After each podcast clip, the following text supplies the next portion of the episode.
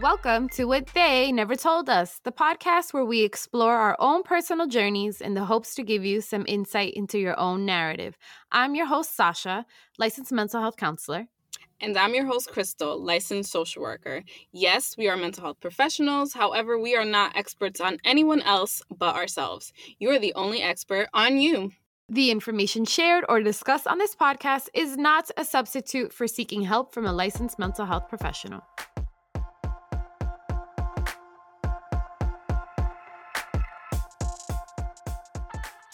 Everyone, and welcome back to another episode of the podcast. Today, we have another installment of Lost Letters.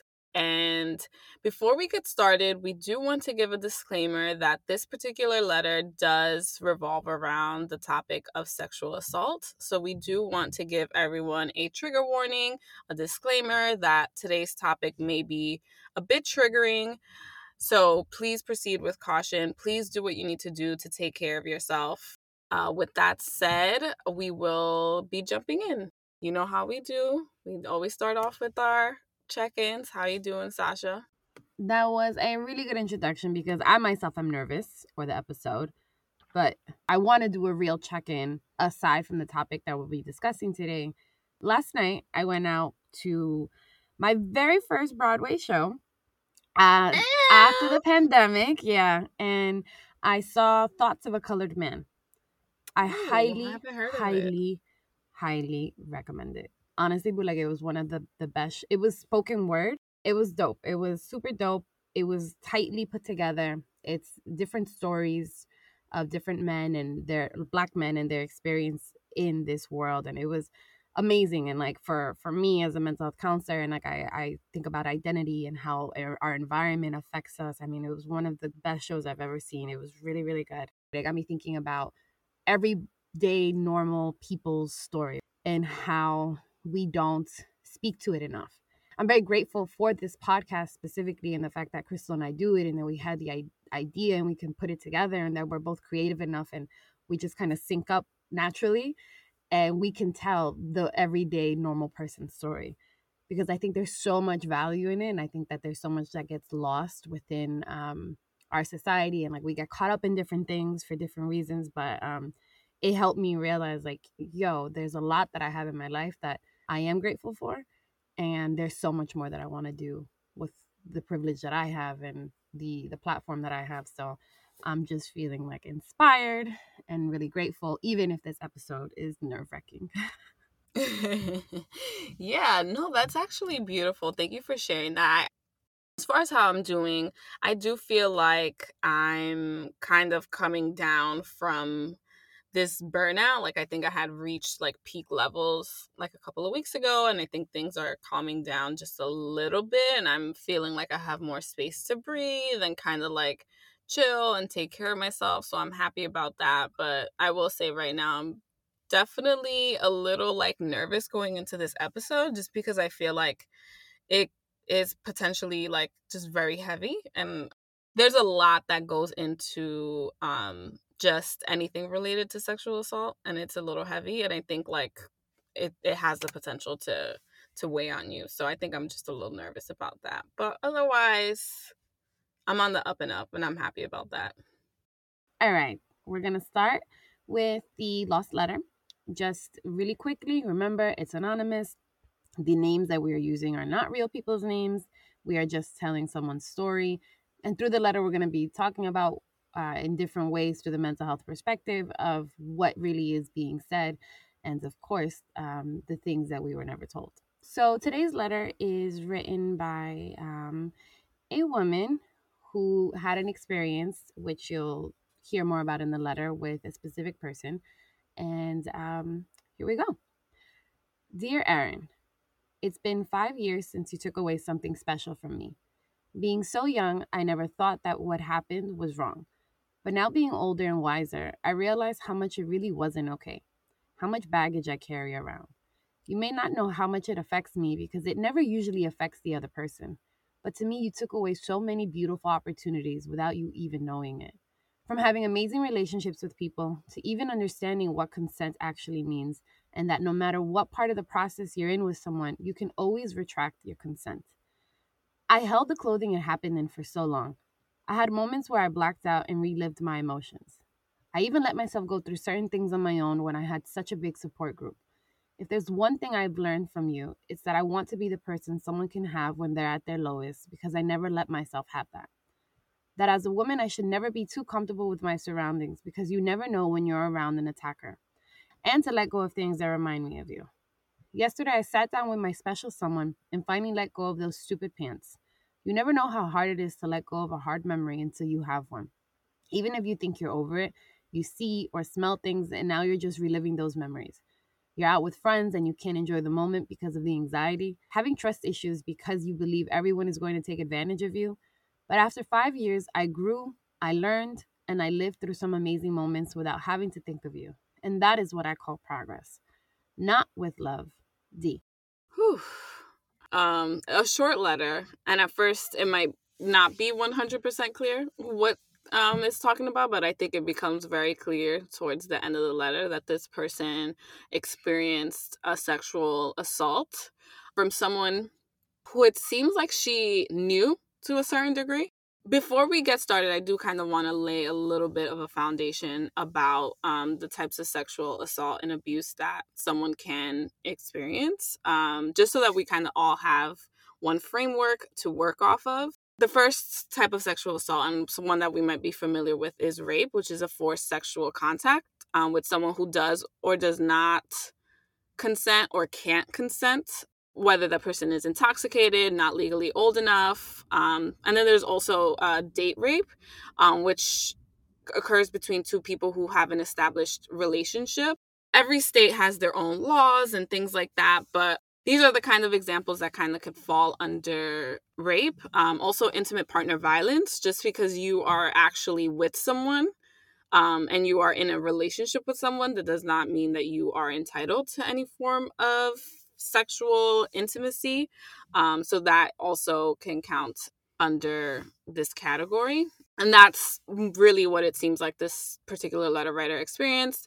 Then there's child molestation, which is any sexual contact with a child. Um, and that usually occurs when a child is too young to know what's happening or to fight back or to, yeah, like they just really don't don't get it. All right. Okay. This is why we had a trigger warning, huh? Uh, you just said a mouthful. But I do want to point out uh, that this is the reality, especially for those who listen to our podcast to learn. I know that this may be heavy, and if you find yourself kind of not wanting to hear the episode, I respect that. Um, but I, th- I, I think it's really important that we do say these things and we talk about them because they happen so often. I, as a therapist, I, I think sexual abuse for me at this point is something that's like a norm, which is so fucked up to say, but it's true because I've heard it so many times from both women and men, by the way. Mm-hmm it's not and uh, yeah you'd be surprised you'd be really really surprised. So i think that this is something we should speak about more because once we start bringing light to it and the reasons that it happens and the fact that it happens so often maybe it could stop happening as often maybe it'll happen less uh, i think that that's my hope. For me when i was listening to the list i kept thinking about consent. In mm-hmm. every situation that you described there was absolutely no sense of consent and I think that when we think about consent, we we all understand, like, yeah, I like this and I want this. And it's very easy to say yes or no, right?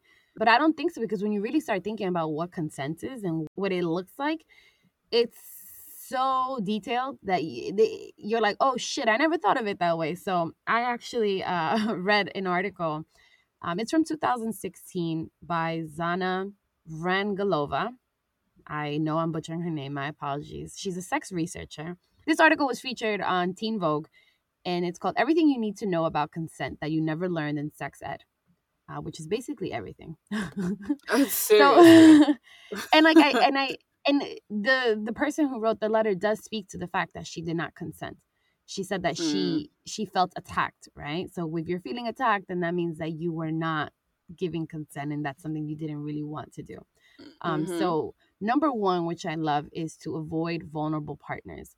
And that goes for both men and women because men and women do this. This is something that I just want to put out there. Um, when people are intoxicated or you know they're sexually inexperienced, or you know they're also in a new situation, if you see people acting recklessly or immature, I know a lot of the times we put the blame on that person, like, why did they even get there in the first place? But you also have a responsibility to be like, you know what? I'm not going to fuck with that because this person is vulnerable, right? If their physical or mental capacity to make informed sexual decisions is impaired or limited, um, all these things have to do with are they coherent enough to really understand the decision they're making? And if you know that there's a part of you that's saying, nope, they are vulnerable, that's exactly what it means. Um, there's something that I do want to speak to with regards to this vulnerability.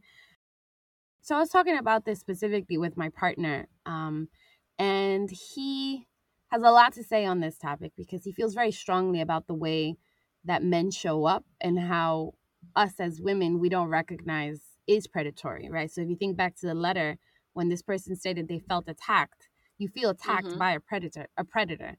A lot of us have these little ways of saying like, "Oh, they didn't mean to, they didn't know what they were doing." Um, but he, as a man, actually, he feels very strongly that men are taught to be this way. You know, he feels that men are taught to kind of hone in in the situation where a woman is vulnerable or their partner is vulnerable, whoever it is, um, because this is the culture we live in, right? And he thinks that they're taught to do these things, A, because they themselves have no boundaries, and B, mm. they've learned as men that this is what they do. It's a very performative way of showing up. And they are going mm. to look mm. for their chances to just kind of slide into the door and, you know, okay, let me just get my foot in. And if they let me stick my foot in just a little bit, then they must, that must mean that yes, I can. It's crazy because like I'm thinking back, right? And we're just on number one of this list of consent. and uh, I can't count the amount of times that I know I was vulnerable and I didn't recognize it in the moment. If men do have predatory behaviors, and this is something that's taught to them, um, it's normalized as well, right? Mm-hmm. And then mm-hmm. how women normalize it, and then how it gets normalized within society and our culture. Like, it's almost as if being vulnerable is seen as the ideal version of the woman you want to be with, right? Because that means that Oof. you can get what you want. It's not necessarily like, oh, I really want that person. It becomes, I want that person because they're going to give me exactly what I want. Right. I think that when you've you've been speaking uh when you started speaking about consent i feel like consent sounds really good in theory but it's mm-hmm. really hard in practice. It's like when you go to school to become like an engineer or you know, like even for us, like mental health professionals, like I know all of the theories. Like I got this. And then you're with a client and you're like fuck like this is different like in practice and mm-hmm. i feel mm-hmm. like consent is one of those things where it is really easy to talk about but it can feel very vulnerable in the moment especially when you consent yes like you consent in the affirmative and then decide maybe like halfway through which is something that our, our letter writer did say like that, you know, like she finally learned that you can revoke consent any point, but it's really awkward, really uncomfortable. Um, you're putting a lot of faith or trust or power in the other person to be able to accept that like okay like actually i changed my mind and i don't want this anymore um and i think that for anyone who's in that position but especially for a woman, it can be really scary, especially when you feel like this person can physically outpower you.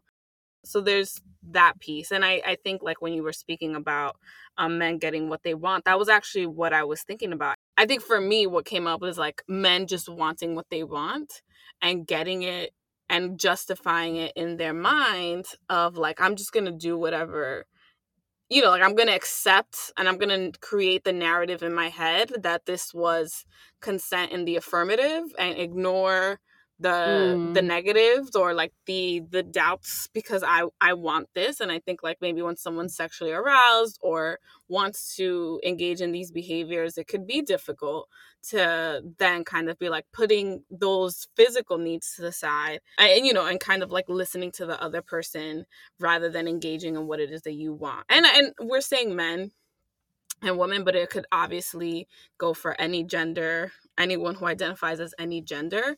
Um, I think just in society, I think a lot of the conversation surrounds men and women. Um, so I just wanted to clarify on that piece. I really do feel that it has to do with anybody who's engaging in a sexual act or um, an intimate act or a vulnerable act, um, something where you are exposing parts of yourself that you don't on an everyday level, right? That you're that you're recognizing that. Well, that's the problem. Most people don't recognize that there has to be Mm. trust established first, right? But you wouldn't do this with this person unless you have trust and unless you feel very comfortable. Um, so for me, when I think about consent and I think about sex, and I have more, but I, I want to talk about the performative piece of sex first, because I think that this is why consent becomes this word that we have in our minds that, yeah, of course, yes or no, right? But it becomes this thing that we don't want to do because it's so weird, right? Because sex is taboo, but it's overly glorified in our culture. So there's this weird confusion and this conflict of like, we're gonna have pieces of it, but we're not gonna talk about everything. So we engage in one way, but Mm. we don't talk about everything that is involved with sex, like trust. And then you think about how women are portrayed within sex, and you think about how men are portrayed. So, for example, women have to be um, coqueta, flirty, or um, you know, this very sensual partner, but a virgin at the same time, right? Like these are messages we receive. And then men have to just know what the fuck they're doing. That you could be a virgin and have to know what you're doing because you're the man, right? So there's all this pressure to show up and look sexy. And there's this quite and you even think about the way sex is eh, portrayed in movies. Like when people have sex for the first time, shit doesn't go down like that. It's mad awkward. and it's and if you really think about the reality of sex, sex is awkward because you're even if you wholeheartedly trust this person, you're learning about them, you're figuring out what feels good to them, you're recognizing that what feels good for me doesn't feel good for them. And just FYI, if you are not thinking about sex in these ways, maybe we need to go back to that consent list. Maybe you need to start figuring out like, okay, I have the right to consent to these things, or I have to start asking for these things. And I think that that's why consent looks so unsexy and people kind of reject it because, you know, nobody really wants to have responsibility when it comes to sex. Sex is supposed to be fun. But the reality is that it's actually a, an act that you have to be very responsible with. And this is something that we don't talk about. This is something that we don't learn. Um, you have to establish reciprocal interest before you start thinking about physical touch. So what that means is, great, you know, yeah, you know how like you think about like, oh, he wants me or she wants me because she's giving me those fuck me eyes, right? Like how long? Like Mhm. we've heard that, but that don't mean they want to have sex. you know, like we take that as consent. It's not just something that kind of comes and then like you can come and sweep them off their feet and kiss them without consent. No, like you have to ask, are you really interested in me? Because this is the vibe I'm getting. And even saying that, yo, that shit is not sexy at all.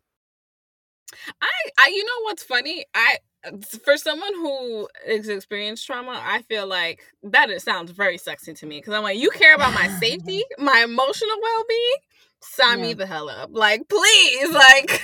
but I understand, like in general society, it definitely doesn't sound sexy. But I also feel like we need to, we need to also like reframe that narrative as a society because I think like thinking about the fact that someone cared enough about you to ask like i think like we really need to think about what that actually means uh, for us Mhm. as individuals and we need to be like oh okay actually no that it might not feel sexy in the moment because we're not kind of like you know engaging in the sexual act but i think like when you really start to think about what that means like someone cares and like even if you don't have necessarily that intimacy of a close relationship but the fact that someone actually cared enough to ask like we need to reframe that because that is very sexy It is very like this is where consent and sexy comes from, right? So I think establishing rules, right, like or limits, it feels unsexy, but yo, that is sexy because that's how you're gonna enjoy it to the max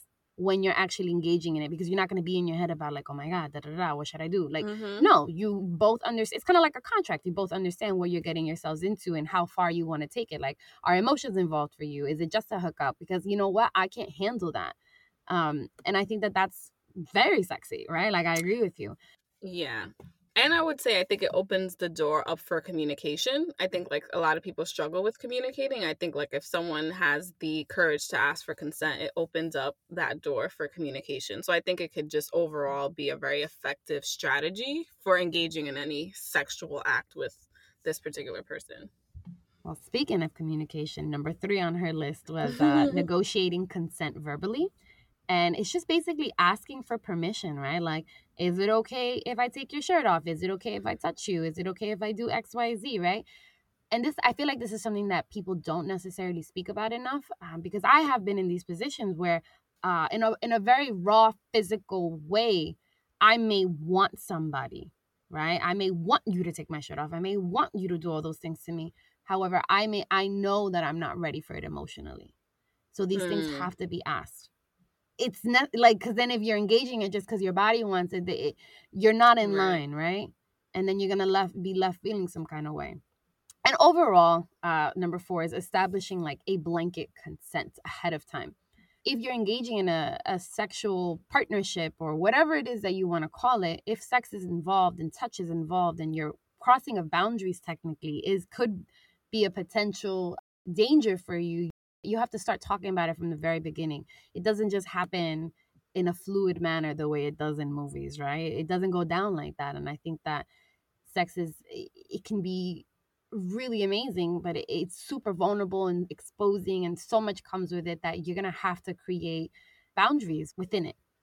Yeah, no, absolutely. I mean, I, I think consent is a really important piece of this conversation but I did want to go back very briefly to the piece about about wanting um, to engage in something and not being emotionally ready. I think that I'm glad that you brought that up because I think that that's also how um, a lot of people who have engaged in sexual acts feel confused um, because I think that we assume that because my body wants this thing That you mm-hmm. are ready for it and i think like we sometimes forget like yes our minds and our bodies are connected but sometimes the body just acts as it acts right like we are yeah. primal beings we have desires right like so i think that that's a really important piece that i did kind of want to highlight again because i think a lot of people blame themselves it's like well you know i was you know aroused and um like i you know like i felt this magnetic pull but then i was kind of like hesitant and then you'd like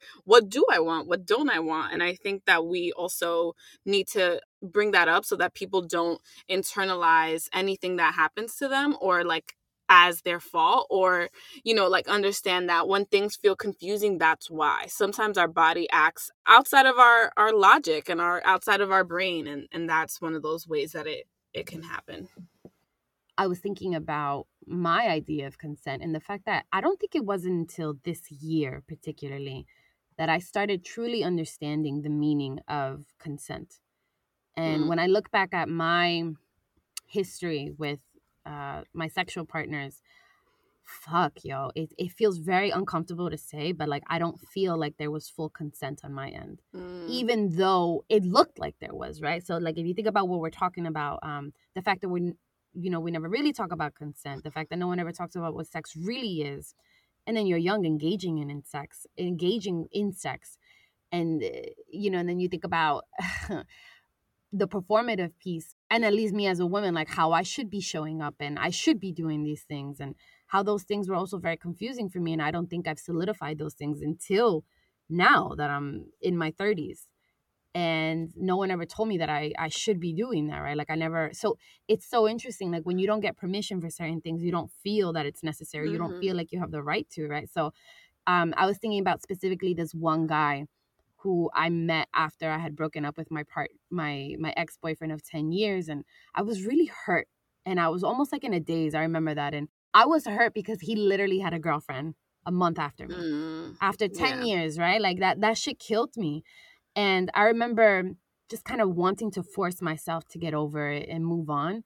And then I met this guy who performatively, he was doing all the right things I remember thinking like, oh, he's doing everything he has to do. He must be interested in me. Mm-hmm. And I wasn't even mm-hmm. thinking about what I wanted. I was almost like putting his needs first. And then I remember um we we started having sex and I don't even think I wanted to have sex. I think I was just kind of doing it. And it's weird, right? Because I I, I put blame on myself, but if you really think about it, I never was given permission to even think about these things. So mm. is that blame all mine, right? Um and I remember him sleeping over my house one time and I just I couldn't go to sleep with him in my bed. I remember thinking like what the fuck? Like this is my apartment. I want you out. And I didn't tell him that. And I didn't tell him that because I didn't want to disturb him. Right. So I was engaging in this relationship for many different reasons. And I remember feeling like something was really off with him. I wasn't comfortable. But then people were like, is he doing X, Y, and Z? And da da da da. And I was like, well, yeah.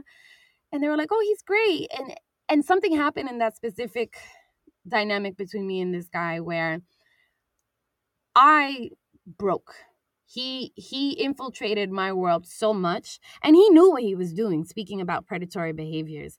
He knew, right? It would I would hear things like, "Oh, why are you being like that?" or "Oh, come on, it's not that serious." Or you know like and then me as a 26 year old girl cuz literally I don't feel I think this is the first year I ever felt like a woman. um as a 26 year old girl, I was like, okay, I guess. And I was very vulnerable. And he knew that. He knew I just got out of a relationship. And yo, he just fucking stuck his foot in between the door and fucking pried his way in. And I felt so confused. And I look back at consent and like, we never had these conversations about sex and whatever. Everything just happened. I think I've engaged in ways where consent was not at the forefront of the the conversation. It wasn't something that like I spoke about. And I look back now and I, I feel dirty. I feel nasty. So much so to the point where like where I decided to end it because something really drastic happened and it kind of took me out of that that mm-hmm. I guess dynamic. I couldn't even confront him because I was so scared to confront him and then be blamed for what happened. Right. When it was all him looking back. And I just wanted nothing to do with him. People would ask me, I'll be like, no, no, whatever. You know, it, it was like I didn't want, yeah. I couldn't talk about it. I don't think there was sexual assault involved. But then I really look back at every single thing that happened and it's like, did I really consent though?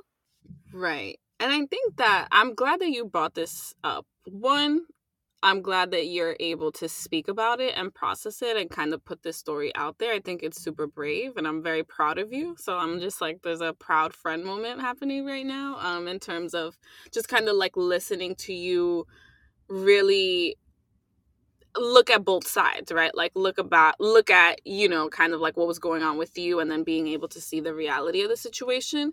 But i do feel like stories like these are very important because i think it kind of reminds me a little bit of like the whole like me too movement where i think people were trying to kind of place certain situations in a box or mm-hmm. on like on a scale of like well you know like there was the story with aziz ansari about the kind of like date gone wrong and then you have the harvey weinsteins of the world right like who there's just no denying kind of like how wrong and what it is. And mm-hmm. I think that, you know, your story speaks to kind of like the everyday experiences of anyone, right? Um, regardless of gender, who's going on a date, who maybe is attracted to this person, who maybe feels vulnerable, may think they want to get involved. And it, and it kind of enters this very like sticky um, piece.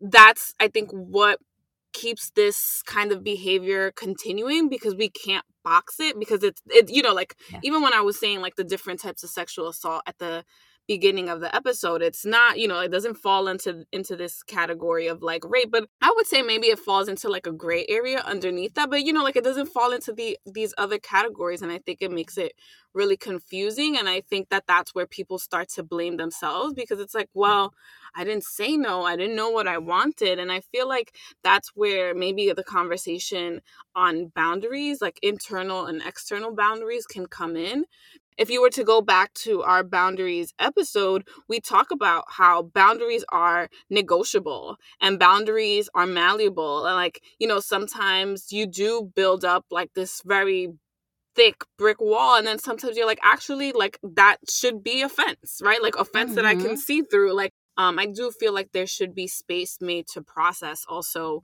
when those things happen, um, and and just being able to talk about it in very real ways because I think it is a very fine line and I think like we don't talk about it enough to be able to kind of assess what those situations really are what they mean.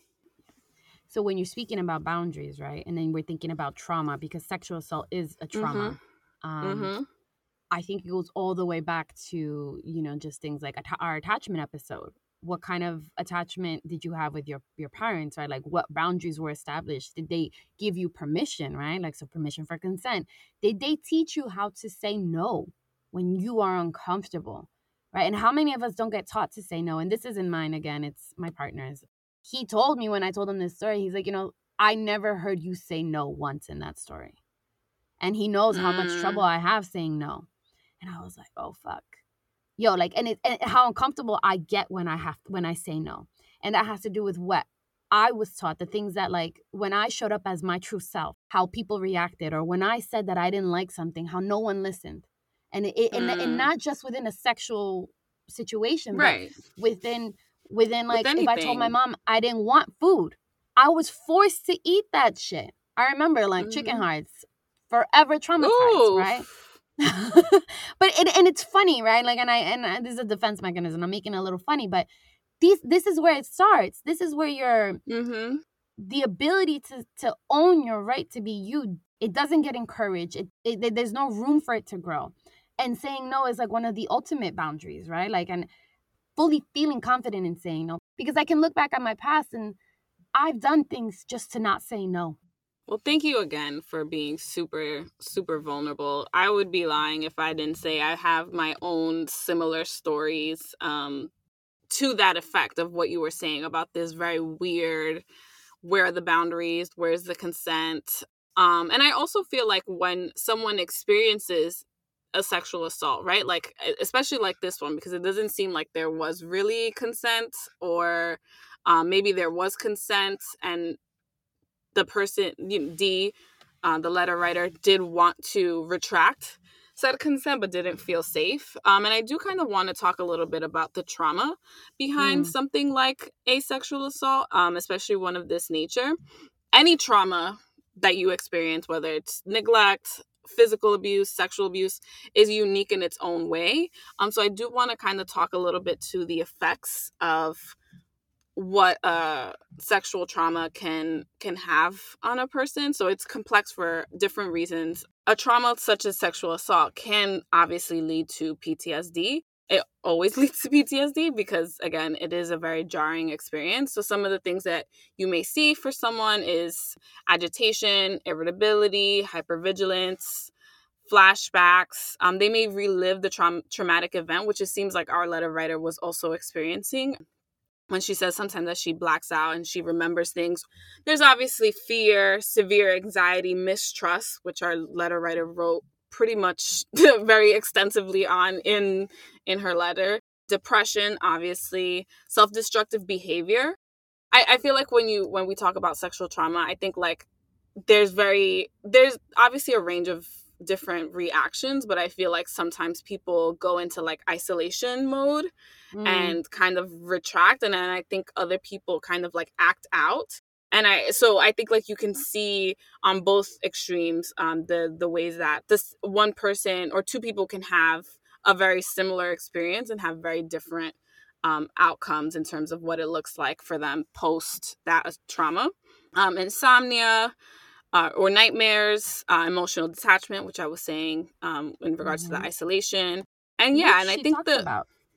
Yeah I just want to exactly Yeah, she talks about not using her support group, right? And I think that isolation has a lot to do with what I was talking about before and like how it pieces in your lack of boundaries, you feeling like you did something wrong, and now I can't tell anybody and I can't look for support, so I'm just gonna withdraw. Exactly, exactly. And I think a, a big piece of that is really shame.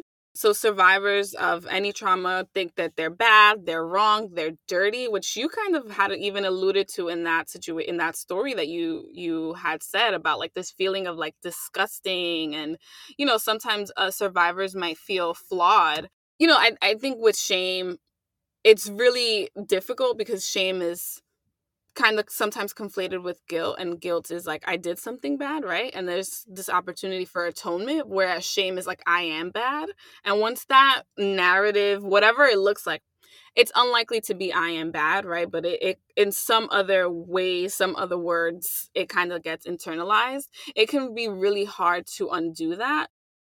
One of the most effective ways of healing from traumas but especially a sexual assault is kind of reintegrating into your community and um, letting go of that isolation and i think a big piece of that is letting go of the shame of what happened to you. So i want to speak to the long-term effects especially to what this person who wrote the letter experienced she said something very interesting of you know but now being older and wiser i really i realized how much it wasn't okay which i think i've been speaking to but then she mm-hmm. says um, how much baggage i carry around and you may not know how it affects me because it never really affects the other person and how he took away so many beautiful opportunities without him even knowing it from amazing relationships uh, to even understanding what consent actually means. And this speaks to the behaviors that you start engaging with that you talked a, a little bit about, whether that's isolation, right? So if you start mm-hmm. to isolate yourself, you're removing yourself from any kind of potential experience that can be healthier and teach you better. And then on the flip side, if you start acting recklessly because of your trauma and you start engaging in in ways where you are constantly reenacting like lack of boundaries then you become somebody who looks like they're consenting. But the reality is that you have no idea why. And you're just doing right. it because it's what you're used to. Um, and that is how certain situations will slowly affect us. And that is why sex should be taken more seriously. Right? Like, I get that sex yeah. is fun and I get that we all have our right to want it and do it and how we like but we should be having more conversations about it because it it it, it does affect you long term and i can personally talk to that because I think that a, a lot of my experiences have led up had led me up to a point where I was performing for others and I didn't mm-hmm. even recognize that. And when it hit me, like there was a lot of pain that I had to undo. And I do want to um, speak to your point a little bit about um, kind of when someone does then engaged in a lot of like sexual behaviors and that's part of their like reaction to the sexual assault. I think that we are in a society that's really used to victim blaming. It then kind of like compounds right? Because as a survivor of this trauma, you're already believing that it was your fault. And then when you have this reaction, people, and you know, to your point, Sasha, people think you're consenting, then it's like, oh, okay, now it really is my fault think that a lot of why people kind of react in that way where they become maybe overly sexual is because the trauma itself is so jarring to the system um, and because at that moment that person didn't have control over what happened to them. So they feel like if they engage in sexual behaviors and they're maybe the ones who initiate it then they're almost trying to regain their sense of control their sense of autonomy over their body because it's like now no one's going to attack me. I'm going to initiate this myself. And it's a false sense of safety and it's a false sense of control in an attempt to really make sense of what's uh, going on. We're talking about a different kind of sexual assault, like uh, maybe one time, right? Because that's what mm-hmm. the letter is about. But if you think about someone who's experienced prolonged sexual assault, and if they experienced it when they were younger, it's most likely in the family. And then how mm-hmm. that will fuck with your way of um, interpreting the world and understanding your yourself in relation to other people because attachment again if this is happening within the family people you're supposed to trust it's going to fuck with the way you start just flat out giving yourself to other people. It doesn't necessarily mean you have trust. It means that you don't have boundaries period. Um and and us as like the normal everyday world we don't see that right? So as therapists we're trained to spot out sexual misconduct within the family. And that's one of the ways. Um, one thing I do want to say, and I know that this letter doesn't really allude to um, child sexual assault in any in any way, but I, I do think that it is important to be mindful of children because it's just, the statistics show every so this is from RAINN, which is the Rape, Abuse, and Incest incest national network. Uh, so every 68 seconds, an American is sexually assaulted, and every nine minutes, that victim is a child. Um, so it's the prevalence of childhood sexual assault is high.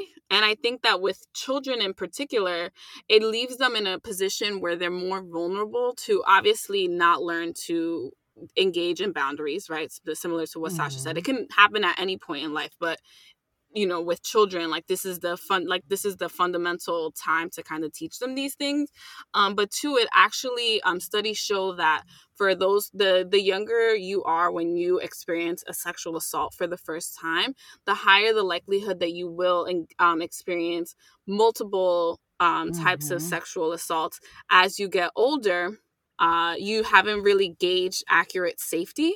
And I think that that's something that happens with anyone who's experienced a trauma, but ex- especially with the sexual trauma. When we when we did the trauma episode the first time, we had talked about this false sense of safety when you're always in danger. That's where your body or your sense of self feels at rest, not because it's actually safe, but because it's what you're most familiar with. And then when you start to actually engage in safe healthy relationships, that's when your body mm-hmm. starts to feel off. So that's also um, something that can leave people more vulnerable to getting sexually assaulted as they get older, especially if the sexual assault happens when you're a child.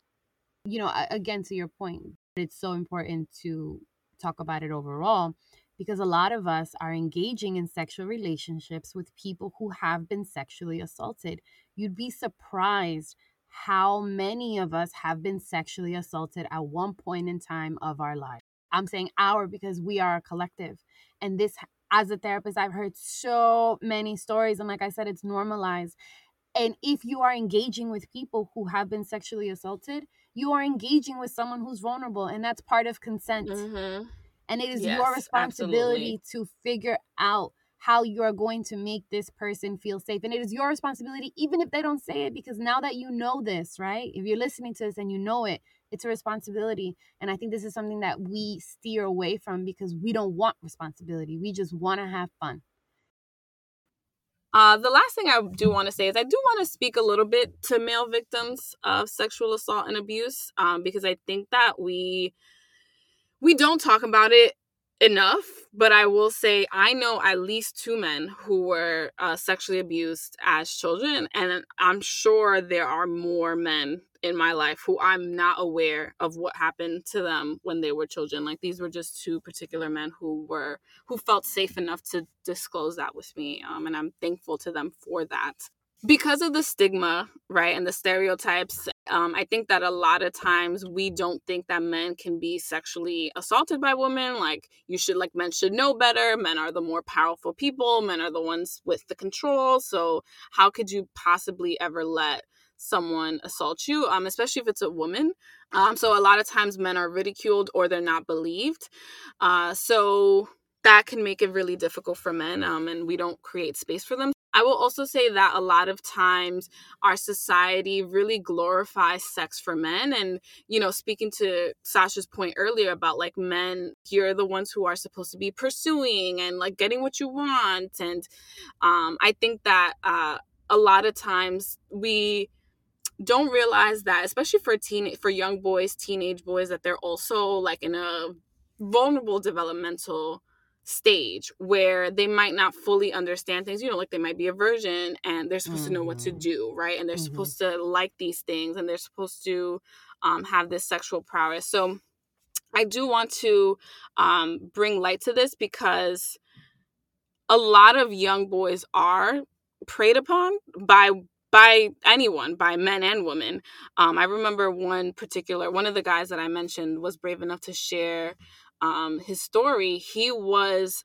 sexually assaulted by his older male cousin who he looked up to, he liked to hang out with, like that was his role model. And then this was the person who was like engaging in that in that behavior with him. And I think that because of the stigma, a lot of men don't report their abuse. So when we're talking about all of the after the psychological effects of trauma from a sexual abuse, imagine that just going untreated.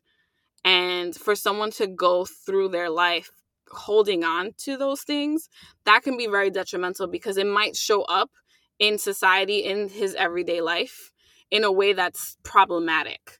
We need to one start to bring light to these issues, but two destigmatize it and provide support to men who experience sexual assault, um, and you know just addressing toxic masculinity. Period so that we mm-hmm. can create space for healing for everybody because it, yeah. it's going to benefit everyone. It's not just going to benefit them.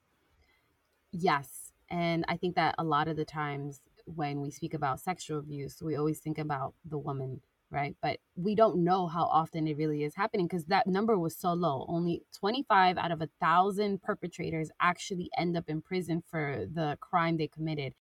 Yeah. And okay, this will really be the last thing I say. Um, I know that we've talked a lot about um, kind of the effects of this type of trauma what it looks like. We've shared some anecdotes um, and stories around it, but I do want to speak very briefly um, to healing from sexual trauma. And the reason why I'm not going to go too much more in depth is because honestly, there's really only one way to heal from sexual trauma, and you need to speak with a professional to do this work. It cannot be something where you are home and healing and listening to pod. I mean, I love that y'all are listening right now and I appreciate you, but this podcast alone, it is not enough to help you heal from any sexual trauma. So I do want to say that a lot of the treatment for survivors of sexual trauma is really to go and tell their stories out loud um, and you really have to speak to what happened to you. And I know that sounds really daunting and really scary, and I'm sure it is. Uh, but that's really the only way to heal from it. When um, studies show that that's the best uh, treatment for those, um, it's obviously very unpleasant because memories are going to come up and things like that. But that's really the only way to go through it uh, and that can be um, individual therapy which is recommended but also group therapy. Just creating the support systems that you need for yourself in order to heal. So um, spending time with loved ones incorporating daily wellness practices uh, working up working on building up your voice practicing and understanding consent uh, building upon your boundaries those are that's really like the most effective ways to heal from this type of trauma. I also want to add on a little bit to your list because in healing, you're finding people who are going to respect your boundaries and actually have these conversations with you. So, for people who are choosing, because it's a choice, to be around uh, survivors of sexual assault, you know, there's so many things that you can do to be loving and encouraging. I would highly suggest that you do not take on a helper role that's not healthy either mm. right there's just because people experience trauma there's nothing wrong with them per se because then they're gonna it only replays in this idea of that i'm doing something wrong and I, and it, it engages the trauma actually. I would also say be willing to go through their process with them right? If they're in therapy and they want you to come along that's so healing. But i think that because sometimes when you're not quote unquote damaged right? Because and i'm using mm-hmm. that word specifically because we we tend to be very scared of these um, labels. Right? Like I'm not the one who who experienced that, and they have to deal mm-hmm. with that. Mm-hmm. That's always been my experience right. when it comes to therapy. But you're remember, it's a choice to engage with this person. If you want to engage with this person and you're choosing to do so, you're also choosing to to become a part of that that healing identity. And that's something that people don't necessarily take into consideration very often. This is a sensitive topic and you have to have the ability to work through these things with that person. And if you know you don't, guess what? You're engaging in a relationship with someone who is vulnerable. And that is your mm-hmm. responsibility to live up to that responsibility. And if you know mm-hmm. you can't, you just may be re engaging the trauma. So I know Absolutely. we're this is heavy and I know we're talking about and I know it feels like we're blaming. No, it's it's it's just responsibility. So, again, we know that this was a heavy topic. So, thank you to anyone who's made it to this point of the conversation um, and has listened. So, definitely make sure to check us out at Never Told Us Pod on TikTok and Instagram. It's the same handle on both platforms. Or if you want to um, you know, kind of give any feedback, comments, talk about this week's episode, or if you would like to submit your own lost letter on any topic, it doesn't have to be related to this one specifically, make sure to email us at nevertolduspod at gmail.com. And as always, don't forget to come back next week so we can tell you what they never told us.